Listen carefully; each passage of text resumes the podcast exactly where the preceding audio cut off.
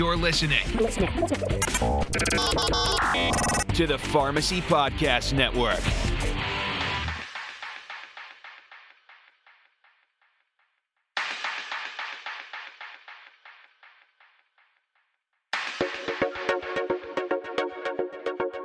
Welcome once again to uh, my to the show that we're doing that we I think we finally have an, a, a, name for. So I think the official name of, of our podcast, uh, brought to you by CE Impact, is is going to be Game Changers Clinical Conversation. So unless I hear anything different from the bosses above, that's what you're gonna look for uh, wherever you're looking for podcasts, wherever you get your podcasts. So on the Apple Store, uh, hopefully Google uh, Google Podcasts, and and and all other places that you're looking for for podcasts you want to look for uh, uh, Game Changers Clinical Conversations, which is again with me, Jeff Wall, um, and our weekly little spin on on uh, things that have to do with pharmacotherapy and things that affect pharmacists. And of course, the the beauty of our podcast is is that you do actually get CE for listening to me blather for 20 minutes. So I mean, it's not just not just the pain of hearing me blather for 20 minutes, but you actually get something for it. So it's kind of nice.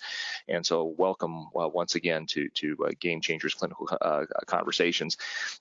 this week, uh, I, have those of the, the three listeners who've been listening multiple weeks, uh, hopefully more than that, um, have have heard me say that I, I, don't want this to be a kind of a COVID 24/7 thing. Um, but uh, as most everybody, I'm sure, who's hearing my voice knows, um, the uh, the uh, AIC uh, ACTT study was was published, or the NIAID study, depending on on, on how you want to talk about it, was was finally published Friday, this last Friday, in the New England Journal of Medicine, and uh, this was the paper that uh, um, the uh, that Dr. Fauci and and and the CDC and um, the FDA used as their basis for basically making remdesivir a the first uh, uh, therapeutic EUA or, or, emergency authorization for COVID. And so, you know, the, as all of us know, that was in about two weeks ago or three weeks ago that that pay, that uh, information was announced uh, at kind of the national level. Paper uh, was not published at that point, and I know myself and just about everybody else who was dealing with with remdesivir, uh, remdesivir, especially the the amount we were getting here in Iowa and in my health system and our ability to allocate it and who was getting it. Um, to be totally frank, we were we were hum, ham, hamstrung pretty bad by that because we really were taking taking a wild guess about you know what who was benefiting and what were the kind of patients that we're looking at. So uh, I think it's safe to say that this is this was one of the hottest, most hottest anticipated studies of the year, maybe of the decade, um, because um, it was the first uh, paper where we had you know an actual phase three randomized control trial looking at at a therapy for for uh, for uh, um, COVID-19 pneumonia. So we're going to take today, and, and we're going to take a few minutes and talk about the paper and kind of its pros and cons. There's also um, a wealth of information just looking at these patients that I think needs to be investigated, and, and I'm sure somebody, I'm you know, there's I'm sure there's an army of of of, of academicians who are, are lining up to try and take a take a look at this data, which should be actually public data because it's being sponsored by uh, the federal government. So, um, any of you guys have any bright ideas of how you could take a look at this data and slice and dice it? Um, about something tells me that that if you uh, jump through a few bureaucratic hoops, you'll have the ability to do that. So. So that's what we're going to talk about today um, is is is the NIAID study uh, or again the ACT One clinical trial. So this was again the first phase three study that was done with with with remdesivir. It's an ongoing number of platforms of studies. You know, I, I think the the authors, investigators, are were fully aware of the fact that with the with the the crisis going on, we needed to have this data as quickly as possible, and so uh, they designed a kind of series of platform studies where they would do one you know section and then continue that and then then look at another section another section. So they wouldn't do one gigantic phase three study but kind of break things up into smaller ones so they could kind of get the first the first section out as quickly as they possibly could. And i think that's exactly the right thing to do. And so that's what happened here. Um, and so this this was the first of a series of, of phase three randomized double blind placebo controlled studies. And so you know this theoretically should be the highest level of evidence that we could possibly have. And and one of the few times we're able able to talk about therapeutics and COVID that actually shows causation, that, that you know, does uh, remdesivir actually improve outcomes? So the study actually only took them about six weeks to do, which is uh, has to be a world record for phase three studies. Um, um, it was done all over the world, um, it, though, though primarily in the United States, of course, being been sponsored by by the federal government, but it was done in in place in the uh, United Kingdom, in in uh, Europe, and uh, also uh, a few places in Asia as well. Um, it was a one-to-one study, so you were either randomized to receive remdesivir or you receive placebo, and we'll talk in just a minute about some of the patients they had. Um, how the study uh, works is once you're randomized, you either receive placebo or you receive remdesivir. And for those of you working in the hospital who have had a chance to use this drug, you know it's it's given only intravenously. Unfortunately, it's a 200 200 milligram loading dose and then 100 milligrams a day for, for up to 10 days. Uh, yes, uh, as, as we are recording, just yesterday in the New England Journal of Medicine, another paper with remdesivir was published that looked at five versus 10 days and finding no difference between them. Uh, I'm not sure I'm ready to comment on that paper, A, because I just read, read the kind of the top piece of it, and B, because it wasn't a placebo controlled study. So it really didn't tell us too much about, about, um, should can we use five days in everybody and things along those lines. So that may be a future uh, game changers clinical conversation we're going to have. So. Um, but in this study, they did do 10 days, um, and they did use a math matching placebo um, in the United States, and they actually just use saline in, in, in other countries and things like that. So, um, so basically, uh, the uh, they randomized these patients. They they uh, wanted to look at time to recovery, and I think this is probably what you're going to see most COVID studies do. Is uh, there's been there's an eight uh, uh, a category ordinal scale, so a scale from one to eight, and basically the, each one of those numbers represents basically how sick you are with COVID. So if you're category one, you're basically fine. So you know if you're category two, uh, you you are limited to your activities at home, and you may have a, a, a, be on oxygen at home, but you're not in the hospital. If you're level three, you are hospitalized, but you're not requiring oxygen, um, which kind of makes me wonder if if you don't oxygen, why are you in the hospital? Uh, if you're level four, you're on uh, you're hospitalized, um, um, not requiring um, ongoing oxygen. But requiring ongoing medical care. So for other uh, relate uh, other issues, if you're stage five, you do require any supplemental oxygen. If you're stage six, you require non-invasive ventilation or high flow oxygen, which is what many of you have probably read is kind of the step before ventilation. And then if you're stage seven, it's uh, uh hospitalized either on the vent or receiving ECMO, uh, extracorporeal membrane oxygenation, um, and stage eight is death. Um, so basically, you have you know scale one where you're fine to scale eight, which is death. And their primary outcome in this study was basically uh, during the tw- uh, 28 days after enrollment, what percentage of patients were in that were in those first three categories that they either weren't hospitalized and they were fine, they were hosp- they weren't hospitalized and had some limitation of activities or on oxygen, um, or they were just hospitalized uh, but were basically you know on on the road to discharge and basically just just requiring uh, uh, Uh, uh, ongoing care and basically on the way to discharge basically. So the percentage of patients who are who are in those th- first three categories after they received remdesivir compared to the placebo arm, they looked at a whole bunch of other outcomes as well um, adverse effects, which is something that, again, I think as pharmacists, we really need to keep an eye out for. Remember, this drug has not gone through any sort of, of super duper process looking at safety. And so that's something I think we really got to keep an eye on here, though in this paper, it seemed to be uh, fairly safe.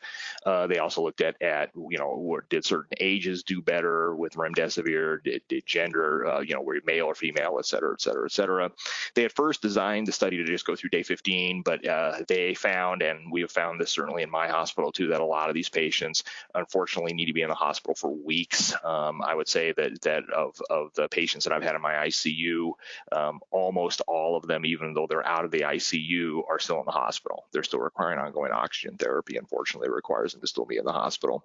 Uh, they did uh, at the first analysis on on April 27th. They did a review of the results, their data and safety monitoring board, and they felt like they had a, enough patients and and enough data to, to make to make a recommendation to, to terminate this piece of the study. Now, again, the study was continuing to go on, but they could they could actually stop and take this piece or this tranche of, of, of, the data and then go ahead and publish that and continue to the study and, continue to monitor patients and, and, look at outcomes. But they felt like they had enough patients that they could they could actually give uh, clinicians something to take a look at. So uh, they had um, um, a thousand patients, so 1,063 actually, and about 540 were randomized to remdesivir, about 522 to the placebo group. Um, taking a look at the patients themselves, I think you know again, you know, for those of you those of you listening to me, uh, you know, I, I think uh, they're they're fairly representative. Um, there was a slight preponderance in males, which I think is what almost everybody has seen. Uh, certainly, uh, a much higher representation of of uh, Latino, Hispanics, or or African Americans than you would see in, in in most clinical trials. And in fact, if if you add up uh, the two together, that was actually half of the cohort, which is again uh, very unusual for, for for most clinical trials, where most clinical trials, the vast majority of of, of, of entrants are, are are are Caucasian. Again, I think that speaks to the fact that that that very unfortunately, uh, this this disease uh, disproportionately hits uh, patients uh, of Hispanic descent or, or African American. Again, very very troubling part of the, of COVID-19. Um, most of these patients were or, had some sort of comorbidity. A third of them were obese. A third of them had diabetes. Half of them had hypertension. So again, all things we know that are that are are are um, associated with COVID. Um, as far as the ordinate scale was concerned, uh, most of these patients were hospitalized and required uh, supplemental oxygen. About about 40% of patients did that. Um, about 18% of patients were on high flow nasal cannula, and about 25% of patients were hospitalized either uh, on the vent or on ECMO. So if you add kind of all those together, it's about 85% of the patients were either on uh, were hospitalized, either on oxygen, high flow oxygen, or on the vent on, on, on one of those three. So again again, fairly, I think, representative of, of I suspect, what many of you who are, are dealing with COVID are seeing in, in, the, in the hospital uh, situation. As far as outcomes, then, uh, the primary outcome, they actually did find a positive uh, result with remdesivir. Uh, they found that that uh, there was a shortened time to recovery in patients. And so, again, that recovery is patients who are in that categories one, two, and three.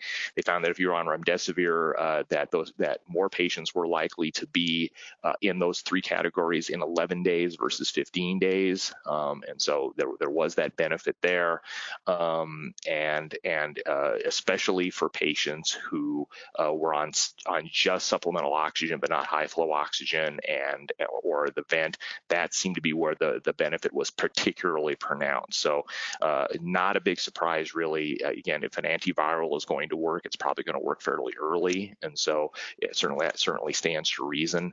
Um, so the earlier basically you could use this the, the this medication, it seemed like the better they, they did. Um, the again the the, the recovery the, the length of time to recovery did shrink in in, in nearly all categories of patients.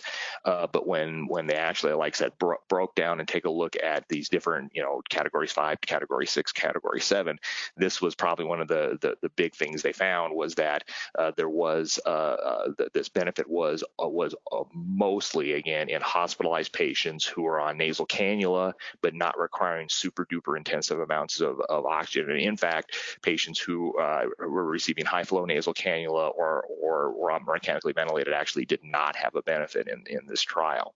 That that is somewhat you know somewhat disappointing because obviously those are the sickest patients, but it does kind of speak to the fact that that you know it, it, like Tamiflu with influenza, if you don't catch it early enough and treat early enough, the benefit is is probably minimal. Now, one of the things that that many experts who have read this paper have, have noted is that the confidence intervals for for especially those last two groups of patients is pretty wide. So it is certainly possible that this study just didn't have enough patients in those categories to see a benefit if, if one existed. Um, and again, that's why we're we're going to have ongoing studies to kind of figure out what's going going on there. But it, it is interesting to note at this point, it seems that the biggest benefit for remdesivir is in early in early in the phases of its use. The other big surprise that was found in the study was it didn't matter how long you'd had had uh, symptoms. Uh, patients benefited whether they had symptoms greater than 10 days or less than 10 days, which again is a little bit surprising. I think most everybody figured that if you had had symptoms for a long, long time, that that uh, um, there wouldn't be a wouldn't be a benefit. Again, kind of like Tamiflu with with with with uh, influenza. But in this uh, trial, actually, whether symptom duration was less than 10 days or greater than 10 days, uh, the numbers were virtually identical to each other as far as benefit is concerned. So, so that's kind of what they found as far as is is uh, uh, the the the benefits, safety issues. Um, one of the big things that was of a concern with remdesivir, especially when they looked at this drug for Ebola, was acute liver toxicity. And, and, and in the Ebola studies, they found it in about 10% of patients, up to 15% of patients. So that's obviously pretty concerning. In this trial, they actually did not see a significant difference between uh, uh, uh LFT abnormalities between remdesivir and versus placebo. So that is pretty heartening, um, knowing that that you know I think what we thought was going to be one of the big big problems with this study was was was was was an issue. Um, uh, that being said, again, you know I think that's something that we, that pharmacists we really got to keep a close close eye on when, when you see patients that are being treated with remdesivir because this drug just hasn't been u- used in near enough patients for us to really see uh, side effect issues. Um, um, um, uh, you know, unless they kind of unless uh, unless they were super uh, um, prevalent, uh, you know, more subtle adverse effects I think are more going to be more difficult for us to see. So uh, certainly we're uh, in the remdesivir patients, we're, we're keeping a, running uh, MUE kind of going on them in my hospital and keeping a close eye on, on, on all the things like liver function tests and stuff like that. So um, so anyway, so you know you know th- there's some discussion about this. You know I I, I don't want to belabor this and make this just a gigantic journal club, but um, I, I, think the, the the key piece of this is that is that it does seem the remdesivir has a benefit benefit in patients with with uh, with uh, COVID-19. Uh, it seems to have the most benefit in early patients as opposed to patients who are now on high flow uh, oxygen or, or, on the vent. It seems to have the most benefit earlier in, in the treatment course, which again I think kind of stands to reason. Um, it is possible that there's benefits in these other patients too. We just need bigger studies to, to kind of show that. It didn't seem like uh, uh, um, um, it didn't seem like duration of symptoms played a role and, and, benefit, and it seemed at least to, to in this trial, in a small trial, that it was it was relatively safe. So you know, the way I've kind of uh, explained this to to the physicians who've asked me about it is is I think this study basically, if you were to compare it to Tamiflu and, and influenza, is it better than Tamiflu and influenza? Yeah, it is, but probably not by much. Um, you know, it's it, there is there's a there's uh, a, a a definitely day benefit, especially if you can take it early on. Um, but it is not a you know uh, it's not an absolute wow they're rising up like Lazarus and they're you know I mean wow they were they were super sick yesterday and we gave them three doses of this and now they're completely better. This is not that kind of treatment, um, and I don't think anybody was really expecting that kind of treatment to be honest with you. So, um, you know, I think it has a role. Um, I think that that we certainly need more studies to, to take a look at at uh, safety issues and really kind of parse down um, uh, uh, you know which populations seem to benefit and and and and where. One of the things we're struggling with um, is you know if if if we you know remdesivir is not an unlimited resource. Uh, states have a limited supply. Hospitals have a limited supply. So how do we integrate this data then into patients who show up in the hospital and run nasal cannula because those patients, a lot of them are going to do really well no matter what we do. But do we give this drug to all those patients? I think there, there's a lot of issues that I suspect this trial is going to force health systems to, to kind of to kind of deal with.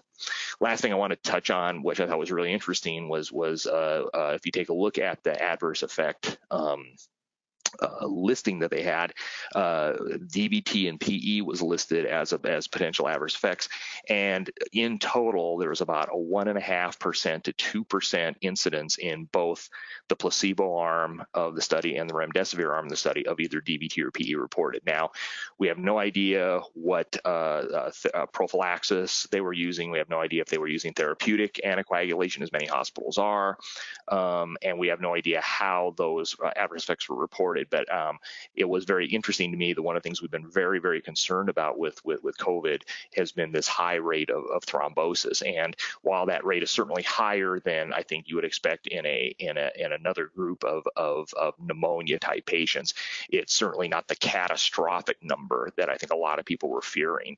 Um, and so I hope somebody again, um, somebody with a lot more uh, brains than me is is is gonna is gonna do a deep dive in, into into that population and and look at these patients and try and say, oh gee, you know, how many of these patients were on Lovenox, how many were on heparin, was there a difference between them, et cetera, et cetera, et cetera. That could be very valuable information, I think, for the boots on the ground clinicians who are are treating these patients. And, and I can say that just about everybody in my hospital who's who's uh, hospitalized with COVID is is getting therapeutic anticoagulation. So.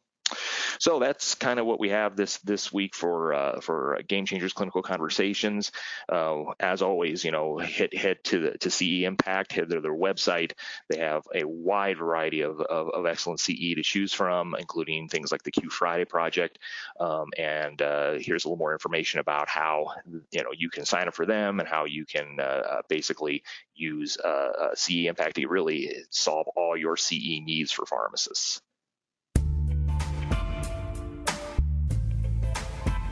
Hey, Pharmacy Podcast Nation, are you tired of searching for meaningful CE? CE Impact brings learning to you through a continuing education subscription service. That's right, no more searching. It comes directly to your inbox and it's really good. Subscribe today at ceimpact.com to receive a hot topic CE course on the first of every month. You'll also receive bonus content and tools to implement your learning. Plus, participate in a live journal club continuing education on the second Wednesday of every month to keep up on evidence based information. If you want to keep searching for good CE, you might or might not find it, and you'll waste a lot of time searching. Or you can sign up today to get CE Impact's subscription service and have all the CE you need when you need it. It's that easy. Once again, go to ceimpact.com and sign up for the subscription service. Don't waste another minute. ceimpact.com. Let the learning come to you. So bottom line with this with this uh, uh, paper, you know, it is a positive paper. It is a paper that shows that, especially in, in the early phases of the disease, remdesivir seems to be safe and effective. We have a lot of questions that that more studies need to answer. But if you're a hospital pharmacist in particular, um, my guess is that you will be working with patients on this drug, monitoring them for adverse drug reactions is super important. Um, you may also be involved with the team that makes the decision about who gets these medications medications. And that's something I think many health systems are going to struggle as we try to integrate this trial into the algorithms that every health system has for treating treating patients with, with COVID-19. So that's it for this week. Uh, hopefully next week we can we can pick something non-COVID related because I don't want this to be COVID 24/7. Uh, again, Jeff Wall here for uh, um, uh, clinical uh, game changers clinical conversations. And remember, time does fly. We don't know where it's going, but the most important day is today. Thanks a lot.